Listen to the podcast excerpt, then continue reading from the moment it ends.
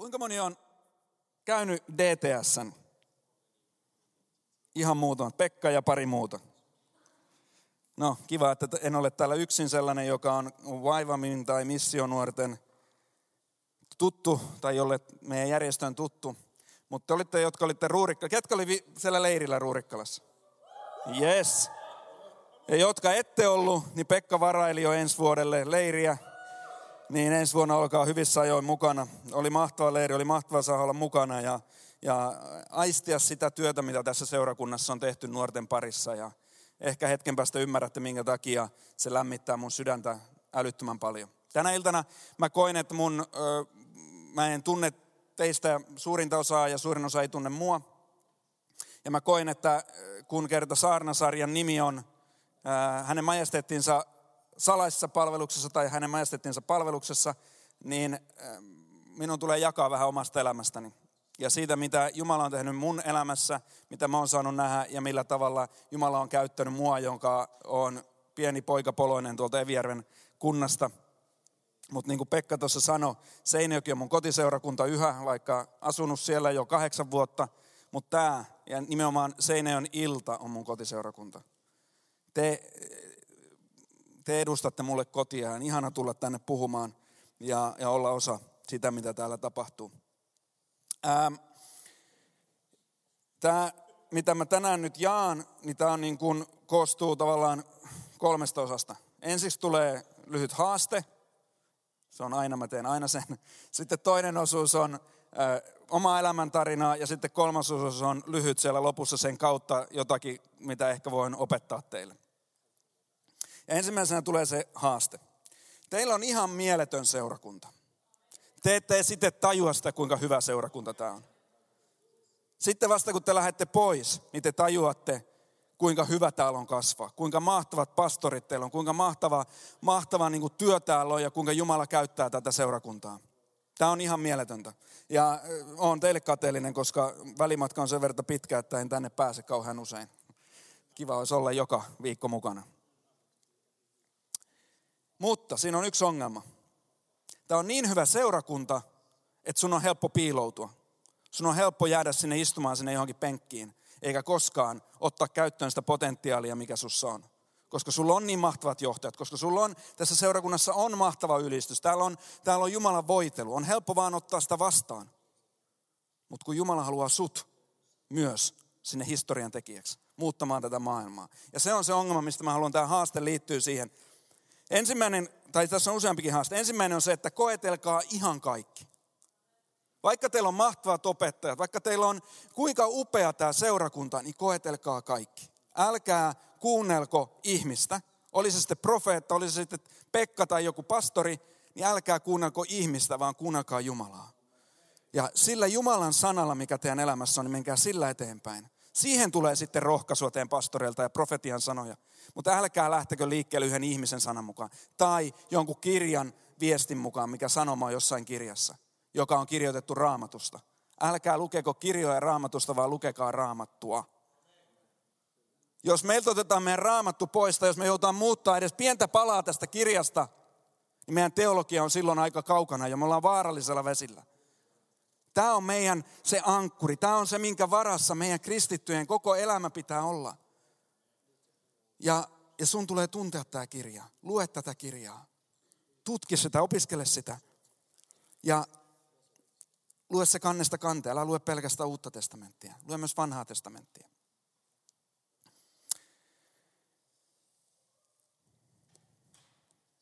Semmoinen juttu, mikä on, musta tuntuu vähän, että tässä tuli tämmöinen lähetyskokous, kun saatiin kuulla Intiasta ja haastetta Intian suuntaan. Mutta semmoinen juttu, mikä on Etelä-Afrikassa.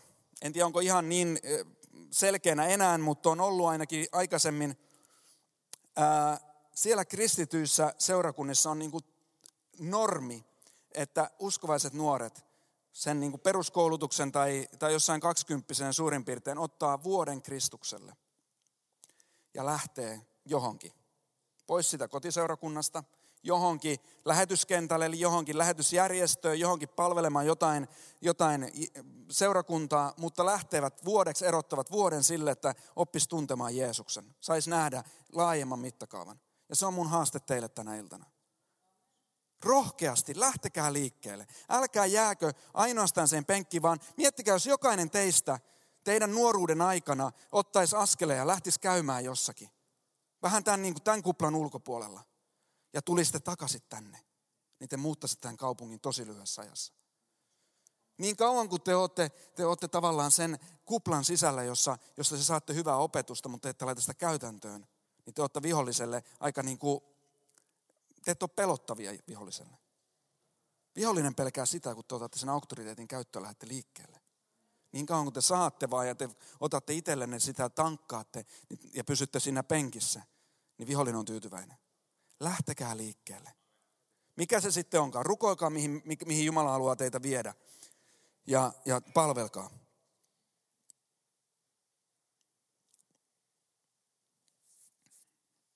Ähm, se siitä haasteesta. Siitä voisi sanoa paljon muutakin.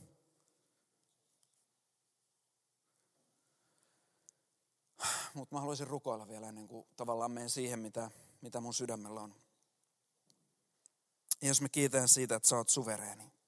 Sä oot kuningasten kuningas ja herrojen herra. Ja jos me annetaan sulle ihan kaikki kunnia siitä kaikesta, mitä sä oot tehnyt ja mitä sä teet. Meidän jokaisen elämässä, meidän kautta, tämän seurakunnan kautta, tässä kaupungissa Jeesus. Se kaikki on sinun käsissä, se kaikki on sinun työtäsi. Mutta samaan aikaan, Herra, me kiitän siitä, me saan osalla me olla tekemässä sinun työtäsi. Palvella sinua ja, ja toimia sinun kanssasi ja Jeesus oppia sinusta. Nähdä sen, kuka sinä olet, Jeesus. Ei mä rukoilen, että tänä iltana kaikki se, mikä ei ole musta, tai joka on musta, mikä ei ole sinusta, niin saisi valua hiekkaa. Ja kaikki se, mikä on sinusta, saisi jäädä vaikuttamaan ja saisi puhutella, Herra. Ei mä pyydän, että sinun pyhä henkesi saa liikkua tänä iltana ja puhutella jokaista läsnäolijaa. Koska Herra on kyse sinusta. On kyse sinun suuruudestasi. On sinun hyvyydestäsi kyse. Ja jos me kiitetään siitä kaikesta. Sun nimessä Jeesus rukoillaan. Amen. Niin kuin mä sanoin, niin mä oon Evijärveltä. Pyydän anteeksi sitä. Ei ole mun syyni, en valinnut sitä. Kerran pääsin sieltä pois ja ajattelin, että en koskaan sen takaisin mene. Siinä vaiheessa tuli Seinäjoki-kuva ja olin täällä, nautin elämästä Seinäjoki, Seinäjoella ja kaipaan sitä yhä, mutta Jumala kutsui mut takaisin Evijärvelle ja siellä mä oon. Ja nautin siitä, koska Jumala kutsui sinne. Mun lapsuus oli todella turvallinen. Mä oon uskovaisen perheen lapsia, mun vanhemmat oli ihan mielettömän hyviä. Ne oli niin rakastavia ja niin armollisia ja, ja mä en voi ajatella parempaa lapsuutta.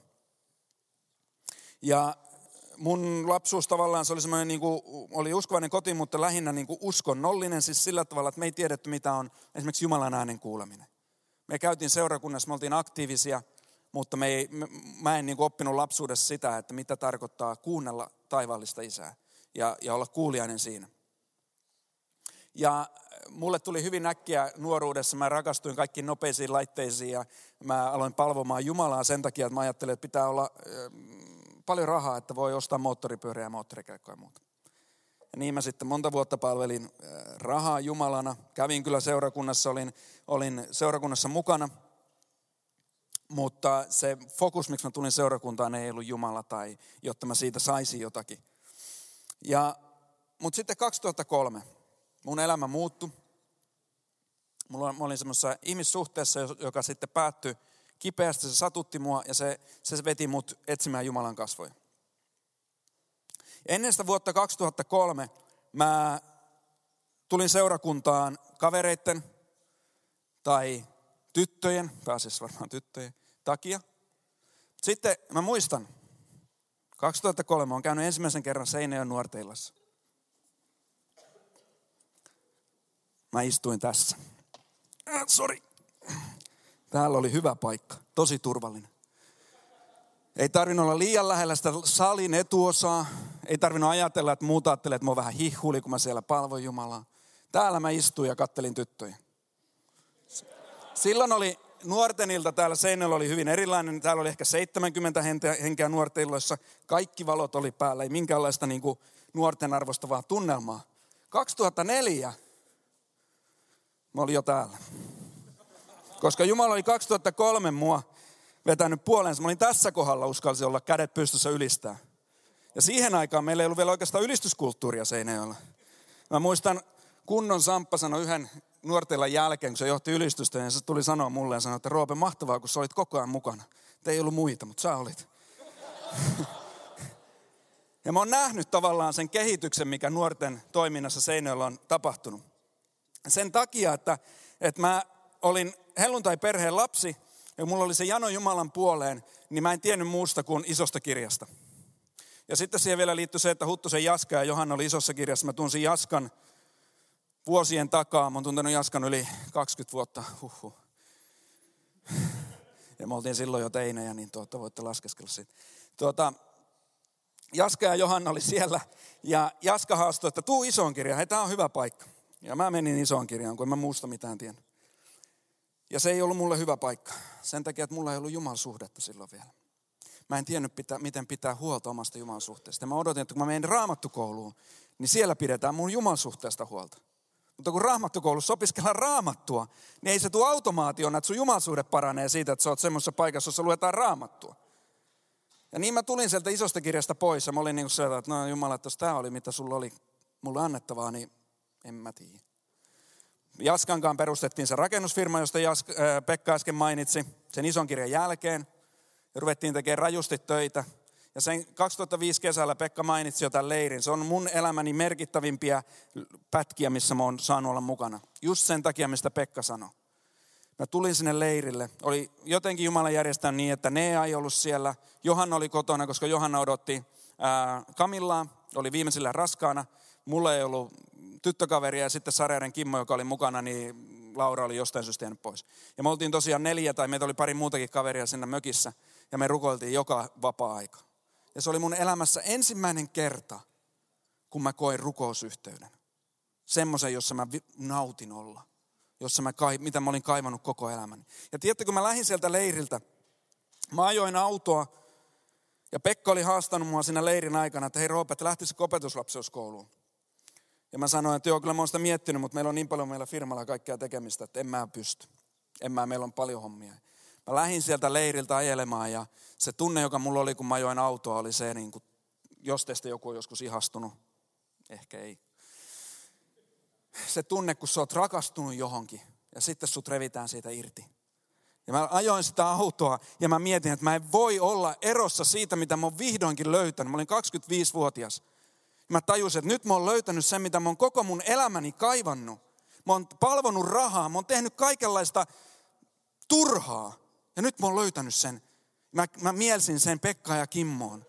Siihen rukousyhteyteen, mikä meillä oli. Ja mä ajattelin, että mä en voi mennä takaisin töihin. Mä en voi vaan mennä tekemään sitä rahan takia sitä hommaa. Ja, ja vaikka meillä oli Jaskankaan hirmu hyviä suunnitelmia ja muita niin lähetystyöhön liittyen. Mä vaan tiesin, että mun täytyy lähteä liikkeelle. Mutta koska mulla oli niitä kaikkia vastuita, niin mä en voinut niin kuin vaan hypätä ja lähteä. Mä olin velvollinen, tilivelvollinen tavallaan Jaskalle.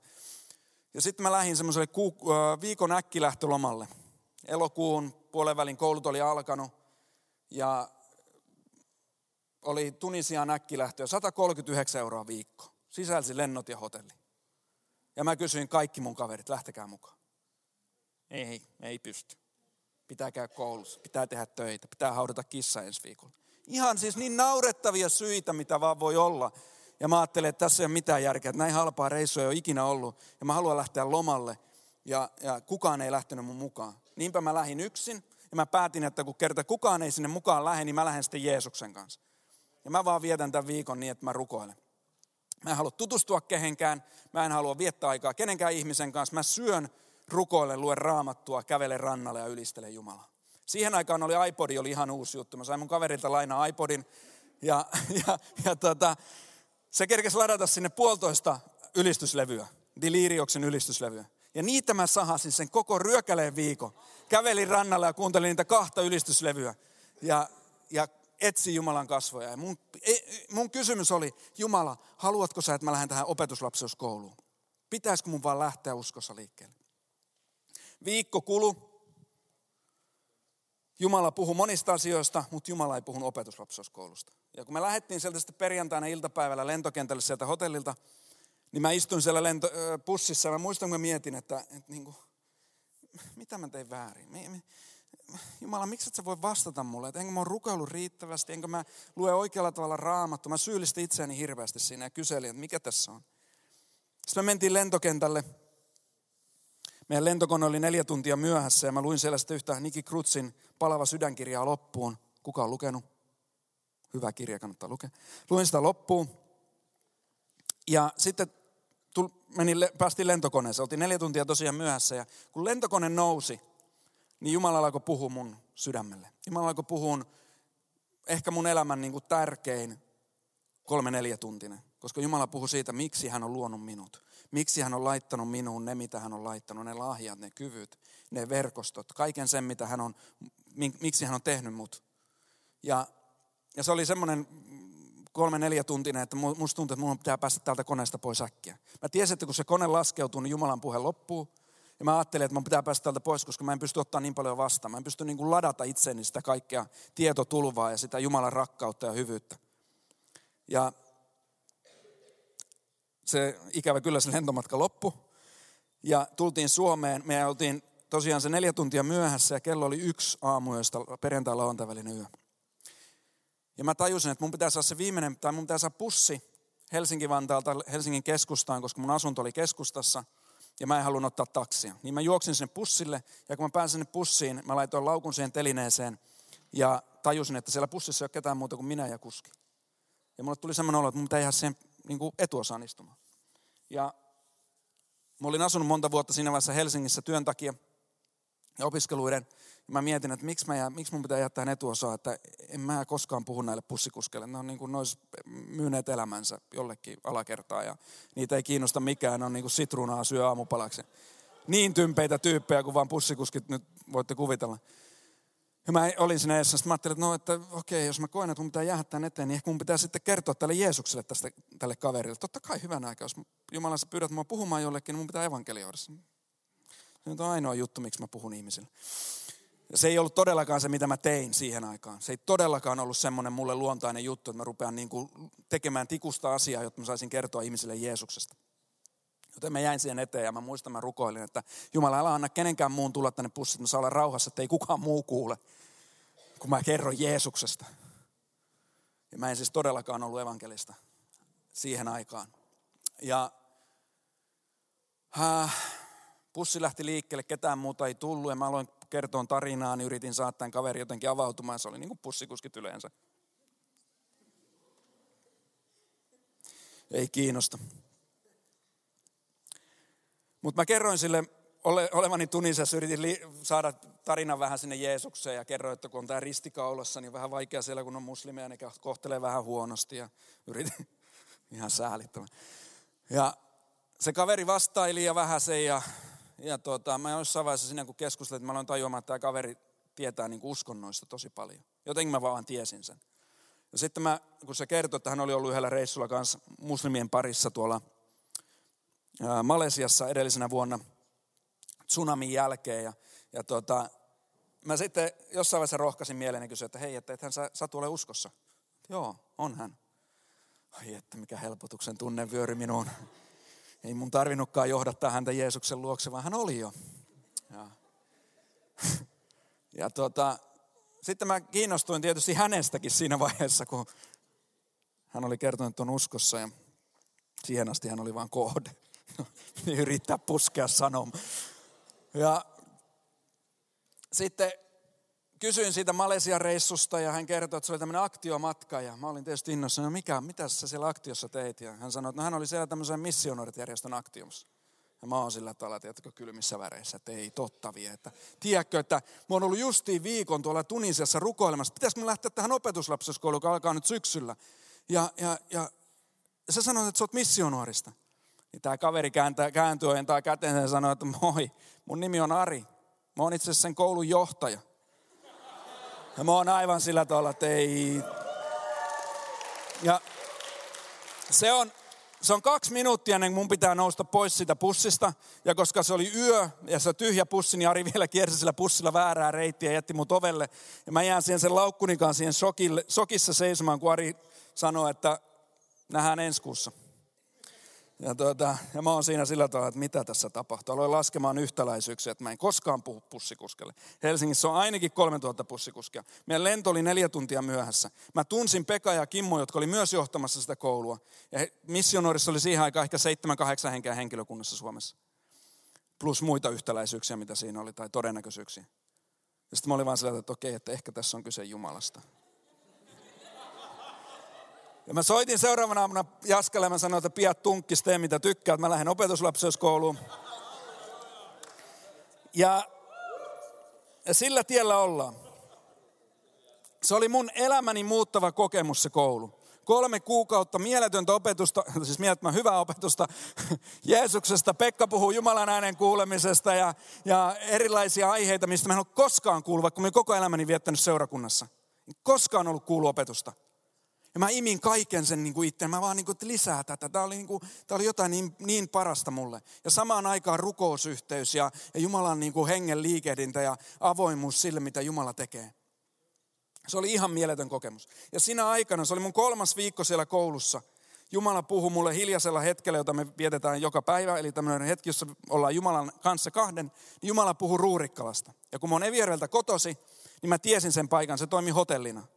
Ja se ajatus tuli mulle tosi kirkkaana, että tämä Ruurikkala tulee olemaan missionuorten koulutuskeskus. Ja tiedättekö, mun ajatus on, olipa hullu ajatus. Ihan idiootti juttu, mitä järkeä. Mutta se oli niin vahva, että mä kerroin sitä Pekalle ja Kimmolle ja muille siinä koulussa. Ja se poltti mun sydämessä. Se oli niin vahva unelma, että se oli niin kuin mun oli pakko puhua siitä. Mutta mä en uskonut siihen itse. Mä en itse asiassa halunnut sitä. Koska se tarkoitti, että mun pitää muuttaa Evijärvelle. Se oli vastoin mun lihaani, se oli vastoin kaikkea, mitä mä olin tavallaan ajatellut. Mutta se oli niin vahva se Jumalan puhe, että mä en voinut sille oikein mitään. Se vahvistui, ää, se Jumalan puhe sitten seuraavana vuonna. Siinä on monta juttua, minkä, mitä tapahtui.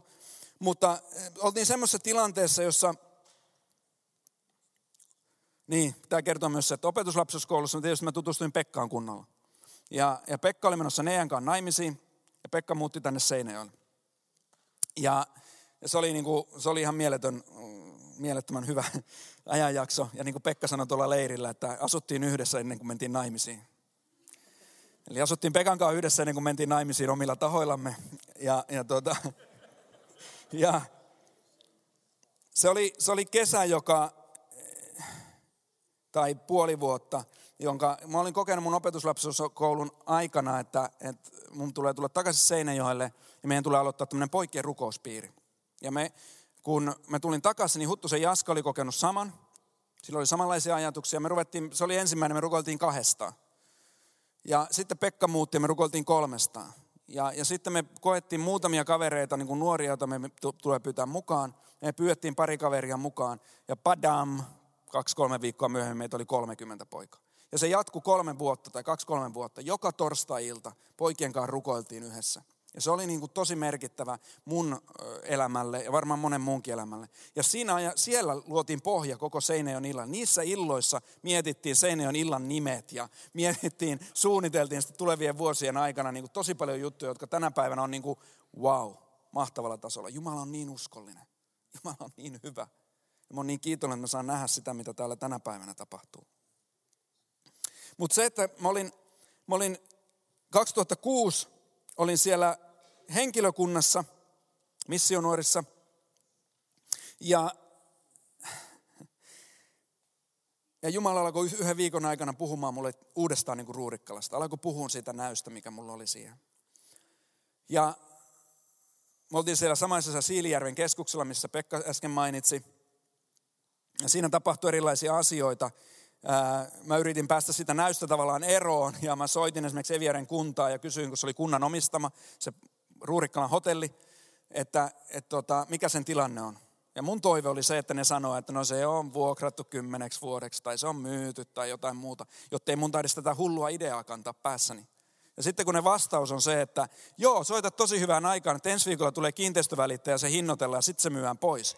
Niin se ei, niinku, se ei niinku auttanut yhtään. Mä olin ihan sieltä, että niinku, Ja, ja tunnustan, on tunnustanut tätä ennenkin, mutta valehtelin sitten siinä saman tien ja sanoin, että joo, tota, tosiaan me ollaan me missionuorista, nuorista, edustan missionuoret järjestöjä ja ollaan kiinnostuneita Ruurikkalaista meidän koulutuskeskuksesta, että, keskukseksi, että piehän yhteyttä muuhun, kun tiedät, mitä siinä tapahtuu. Ja no, kukaan muu ei tiennyt siinä vaiheessa sitä puhelinsoitosta mitään, eikä kukaan ole antanut mulle mitään valtuutuksellakaan neuvottelee jostain semmoista jutuista, mutta minäpähän menin vaan niin kuin sokeana eteenpäin. Sitten Jumala johdatti erilaisia juttuja. Mä yritin mennä meidän johtajille, että hei, että tässä on tämmöinen näky, voisitteko rukoilla mun kanssa ja vahvistaa mulle, että tämä ei ole Jumalasta. Ja sitten he rukoilevat ja he kokee hyvin vahvasti, että tämä on justi Jumalasta. Mun vaan.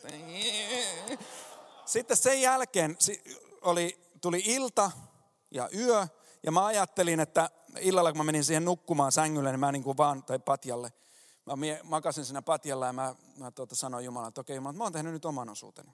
Nyt Jumala on sun aika alkaa tekee jotain. Ihan niin kuin Jumala ei olisi tehnyt mitään siinä. Nyt on sun aika alkaa tekee jotain. Makasin siinä patjalla. Ja sitten sen jälkeen tapahtui todellinen ihme. Ja mä en nukahtanutkaan. Mikä tapahtuu yleensä, kun laittaa silmät kiinni, niin on filmi poikki heti. Mutta mä en saanut unta. Ja mä pyörin siinä varmaan tunnin pari ja sitten mä totesin, että okei, että jos mä en saa unta, niin ehkä Jumala haluaa puhua mulle jotain. Daa.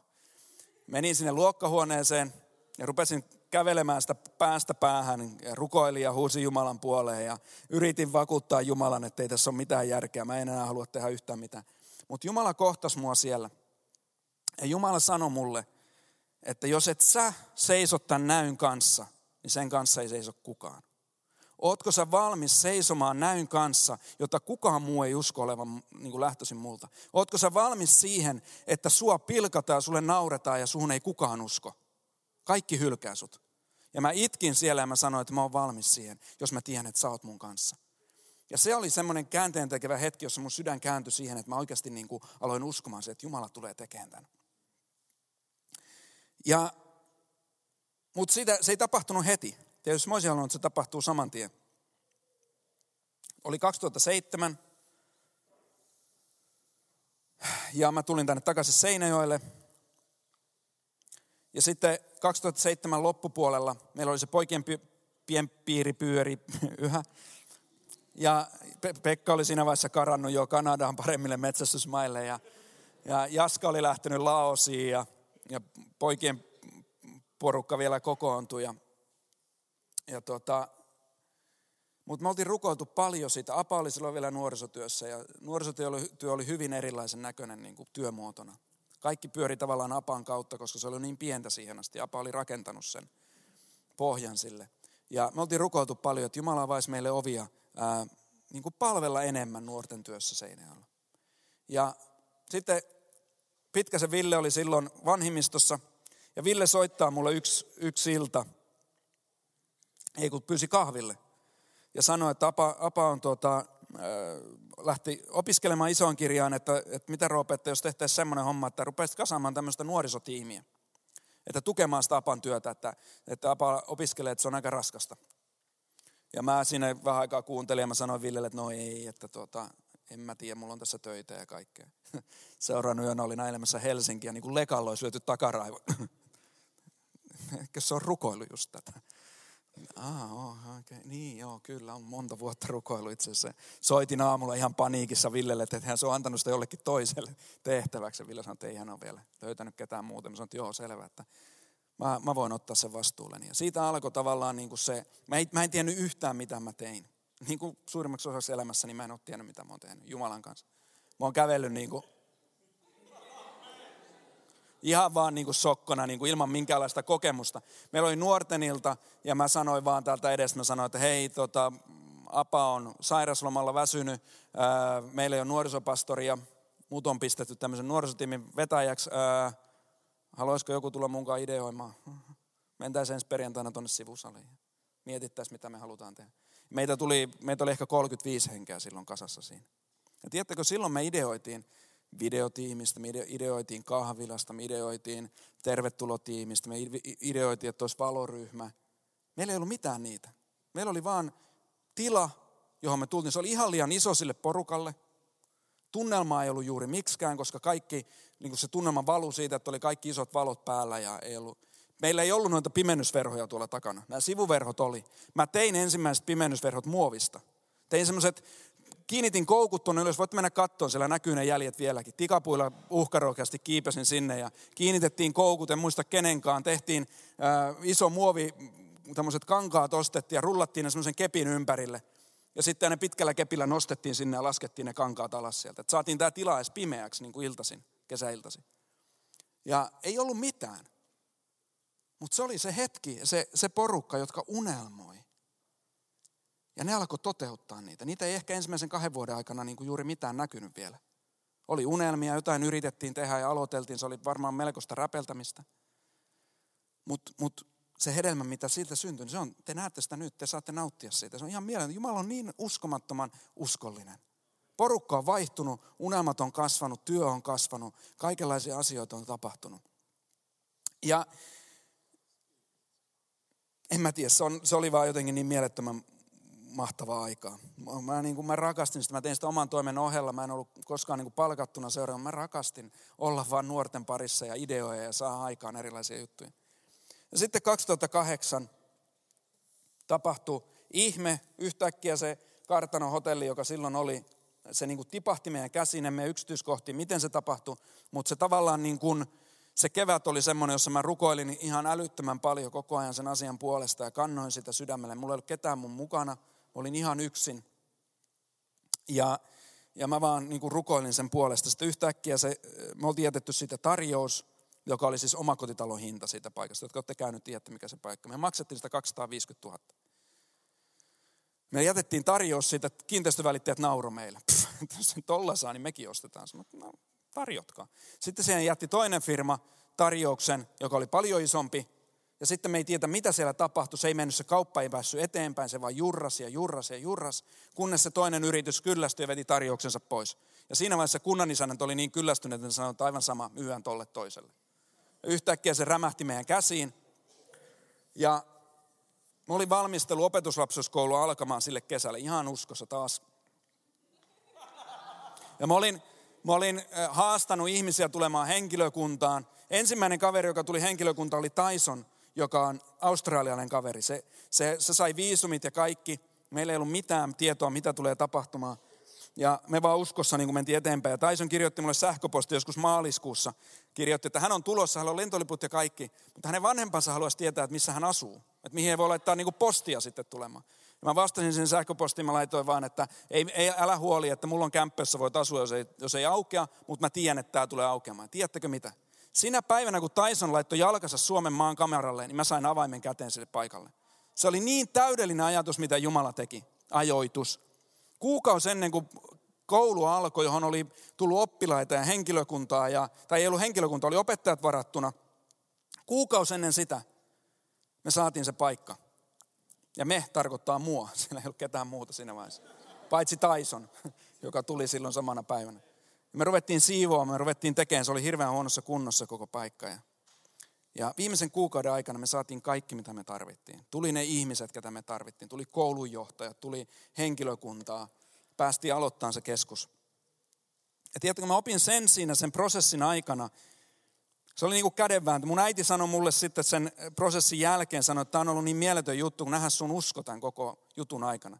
Ja mä sanoin, että pff. Mun usko on ollut sellainen, että silloin kun mä oon nähnyt, että Jumala tekee jotain ja se näyttää siltä, että me saadaan tuo paikka, niin mä oon ollut aivan, että jee. Ja sitten kun on näyttänyt siltä, että me ei saa sitä, niin mä oon ollut valmis myymään koko elämäni. Mulla ei ollut mitään uskoa. Mä oon ollut niin kuin tuuliviiri siinä sen vaihtelun mukaan. Se oli niin kuin kädenvääntö. Välillä oltiin voitolla, välillä oltiin häviöllä, välillä tuli viestejä, että joo me saadaan se paikka, ja välillä tuli todella pelottavia viestejä, että ei mitään saumoja. Yksi vanhemmistoveli, mun hyvä tuttu helluntaiseurakunnan vanhemmistoveli sanoi, että jos te tuon paikan saatte, niin hänkin alkaa uskomaan tuohon Jumalaan, jota se rukoili. se oli yksi ensimmäistä henkilöistä, jolle mä soitin ja sanoin, että meidän polville. Mä, se, mitä mä opin siinä, oli se, että sä teet kaiken, mitä sä voit, ja Jumala tekee lopun. Jos sulla on näky, niin sä teet kaiken. Sä kolutat jokaista ovea, mitä sä voit koluttaa. Sä meet uskossa eteenpäin, vaikka se tuntuisi kuinka pöllöltä. Ja vaikka se tuntuisi siltä, että siinä on mitään järkeä. Mutta Jumala tekee lopun. Sä et niinku odota, että Jumala tekee kaikki jutut sun puolesta, vaan sä oot aktiivinen. Ja siitä eteenpäin 2008 vappuna, kun me aloitettiin. Se oli sama aika, kun Apa jäi pois. Apa ilmoitti jäävänsä pois nuorisotyöstä viikko sen jälkeen, kun Ruurikkala oli varmistunut, että me saadaan se. Ja Ville kysyi multa, että haluatko aloittaa nuorisopastorina. Ja mä sanoin, mun sydän olisi ollut, joo, olisi alun. Oli, työ oli lähtenyt kasvamaan, oli paljon nuoria, oli, oli niin kuin kaikki lavat avoinna puhua helluntai-liikkeessä Suomessa. Mutta mun sydän ties, mun pitää mennä Evijärvelle, jos ei ole ketään muuta. Mennä yksin siihen isoon karttaan. Tiedätkö, jos oli iso paikka olla yksin siellä aika asua ykkösviitissä ja astua pihalle sieltä huoneesta. Ja... Mä en tiedä yhtään mitä tehdä. Mulla on mitään hajua. Sinne Jumala mut johdatti ja siitä eteenpäin mä oon saanut palvella Jumalan salaisena agenttina. Ja Jumala on ollut niin uskollinen, Jumala on ollut niin hyvä. Mä saanut nähdä niin paljon Jumalan huolenpitoa. Se keskus maksaa joka kuukausi 7000 euroa sen pyörittäminen. Tänä päivänäkään mä en tiedä, mistä ne rahat tulee. Vaikka mä näen tiliotteet, ne tiliotteet ei pitäisi täsmätä. Siinä ei ole mitään järkeä, koska ei meillä ole niin paljon tuloja kuukausittain. Mutta joka kuukausi se raha riittää. Ja mulla ei ole mitään hajoa. Mä en ole, se ei ole mun, niinku, se ei ole mun hyvää johtajuuttani, että se raha riittää. Se ei ole, se ei ole sitä, että Laukkosen Roope on ollut niin mieletön kaveri. Se on sen takia, että Jumala on niin mieletön kaveri. Ja Jumala on armollinen, että Laukkosen Roopekin saa olla mukana siinä. Ja se on ollut, se on ollut mun niin kuin koko elämäni niin kuin parhaita juttuja. Saa olla nähdä sitä, että, että kun Jumala puhuu jotain, niin Jumala on uskollinen pitämään sitäkin. Jos multa jotakin kysytään Jumalasta, niin se on uskollisuus. Kun sä oot uskollinen, niin Jumala on uskollinen. Kun sä oot kuulijainen, niin Jumala on uskollinen. Ja mä haluan teistä sen valheen repiä irti, minkä mä kuulen niin usein seurakunnissa ja uskovien kesken. Että ei se nyt ole niin väliä siitä, että menkö mä. Ei sillä jos, jos, mä, jos, jos mä en tee sitä, niin Jumala nostaa jonkun toisen tekemään sen jutun. Jos, jos, jos, jos mä en ole nyt valmis, niin kyllä sitten Jumalalla on välineensä tehdä ne, täyttää ne tarpeensa. Paskaa. Jos et sä tee sun roolia, niin sitä ei tee kukaan muu. Ei ole sellaista henkilöä kuin joku muu. Se on valhe. Se on niin vihollisen valhe kuin se voi olla valhe. Jos et sä liiku, jos et sä ota sitä sun paikkaa Kristus ruumiissa, niin sitä ei ota kukaan. Kyllä, Jumala tulee viemään päätöksensä sen suunnitelman, mikä on tässä kirjassa. Riippumatta siitä, mitä sinä teet, se tulee tapahtumaan. Se on totta. Siinä mielessä Jumala ei tarvitse ketään meistä. Mutta sun koulukaveri, sun työkaveri, sun, sun läheiset, se lähetyskenttä, johon sut on kutsuttu, ei tule tuntemaan Kristusta, jos et sä mee. Älä enää ikinä sano sitä, että jos minä en tee, niin joku muu tekee. Koska sä oot tärkeä. Sä oot niin tolkuttoman tärkeä Jeesukselle. Ei pelkästään sen takia, että Jeesus vaan rakastaa sua ja on armollinen sua kohtaan, vaan että Jeesus laskee sun varaan evankeliumin viemisen kaikille kansoille. Intiaan, Israeliin, jokaiselle kansalle, jokaiselle ihmiselle tässä kaupungissa myös. Jeesus laskee sun varaan. Jeesus antoi oman elämänsä, että jokainen tulisi tuntea Jeesuksen. Jokainen polvi notkistuisi hänen edestään, edessään vapaaehtoisesti. Oletko sä valmis antaa sun elämässä, että se tapahtuu? Ja tiedättekö, mä, kun mä mietin tätä juttua, mä, se minkä mä tajusin, niin on se, että ei ole kyse musta. Ei ole kyse musta, on kyse Jeesuksesta. Mutta se on kyse just musta samaan aikaan. Että onko mä kuuliainen Jeesukselle? Jeesus on se, joka saa kunnian, en minä. Eikä mä halua ottaa sitä Jeesukselta. Mutta onko mä kuuliainen, niin se määrittää sen, että saako Jeesus kunnia. Filippiläiskirje. Katsotaan raamattuakin, että ette pääse sanomaan, että Roope ei ollut raamatun mukaan. Filippiläiskirje 2, 6-11. Hänellä oli Jumalan muoto, mutta hän ei katsonut saaliikseen olla Jumalan kaltainen, vaan tyhjensi itsensä ja otti orjan muodon. Hän tuli ihmisten kaltaiseksi ja hänet havaittiin olemukseltaan sellaiseksi kuin ihminen. Sano, sellaiseksi kuin ihminen. Hän oli ihminen, täysin ihminen. Hän nöyrytti itsensä ja oli kuuliainen kuolemaan asti.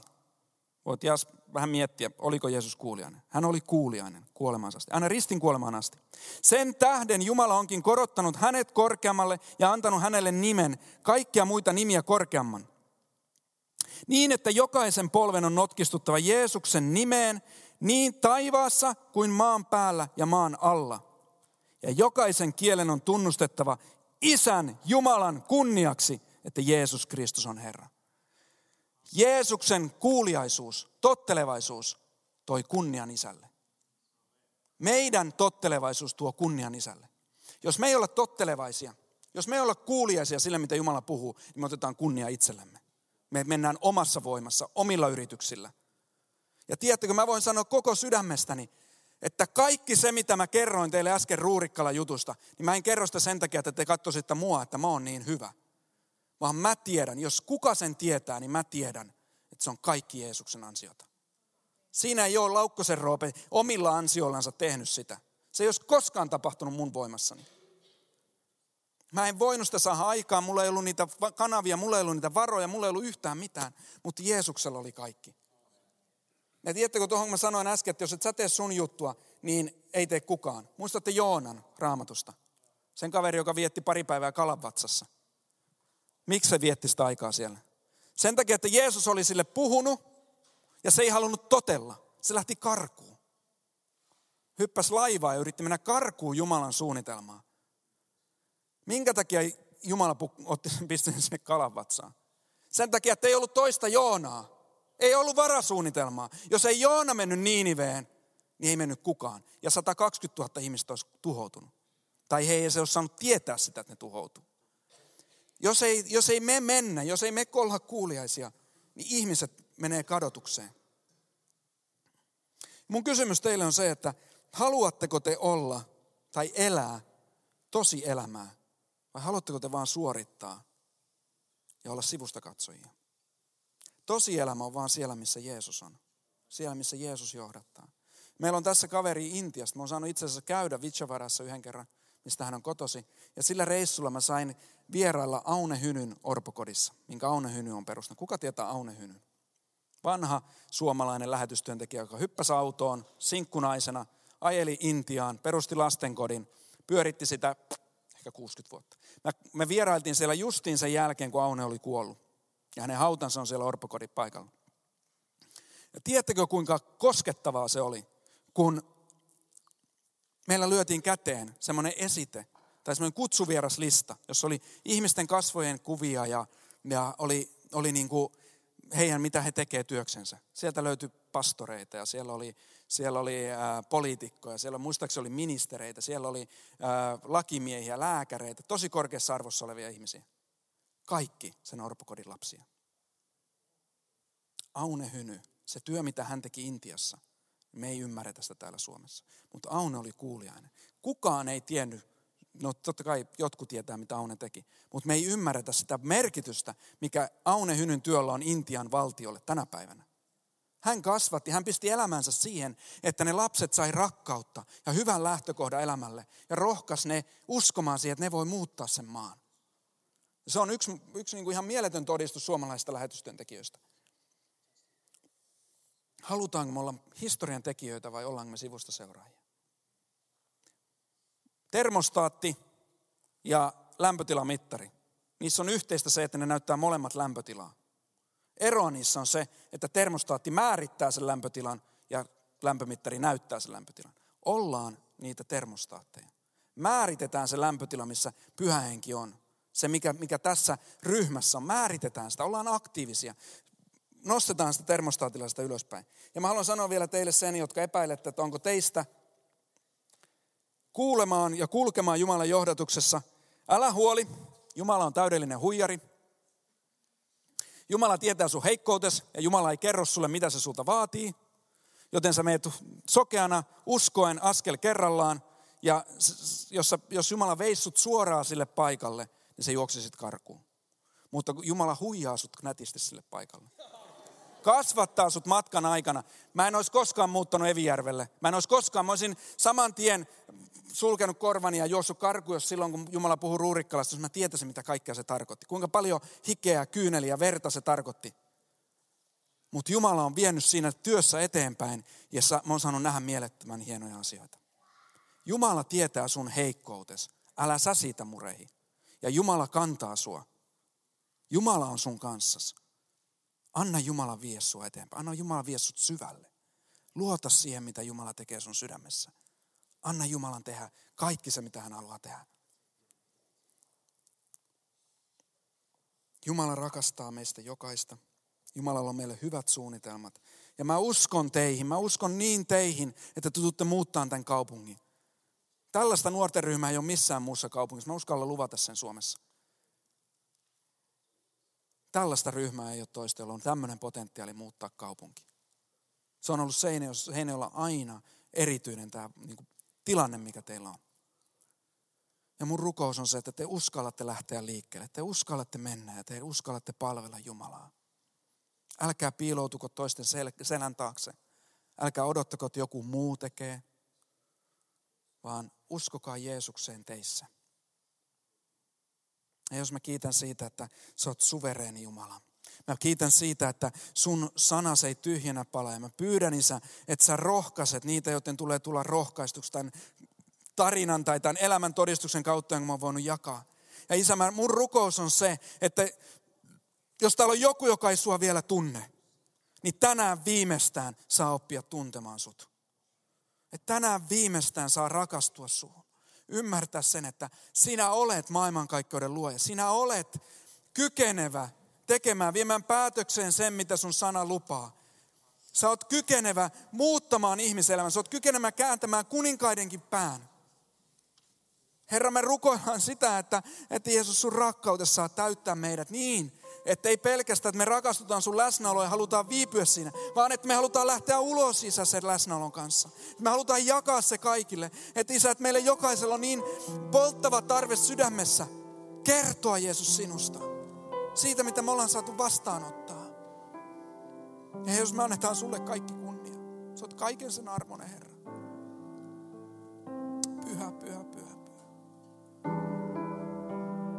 Jos sä oot täällä ja sä et tunne Jeesusta vielä.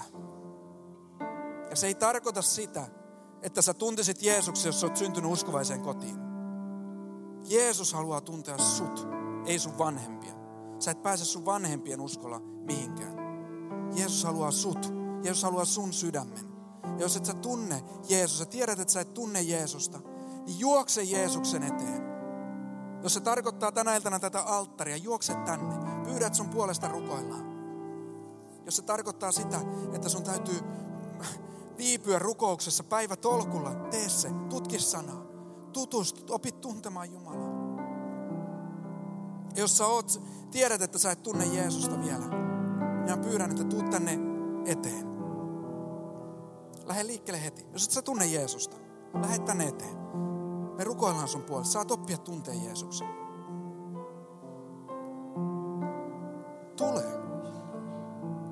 On se, se on se vaihe, jossa sä otat sen askeleen. Lähet liikkeelle. Jeesuksen seuraaminen on sitä, että sä, sä tunnustat sen. Sä tunnustat, että sä seuraat Jeesusta. Älä pelkää muuta, älä mieti ketään muuta. Tämä ei ole kenenkään muun ja, ja Jumalan välinen juttu. Tämä on sun ja Jumalan välinen juttu.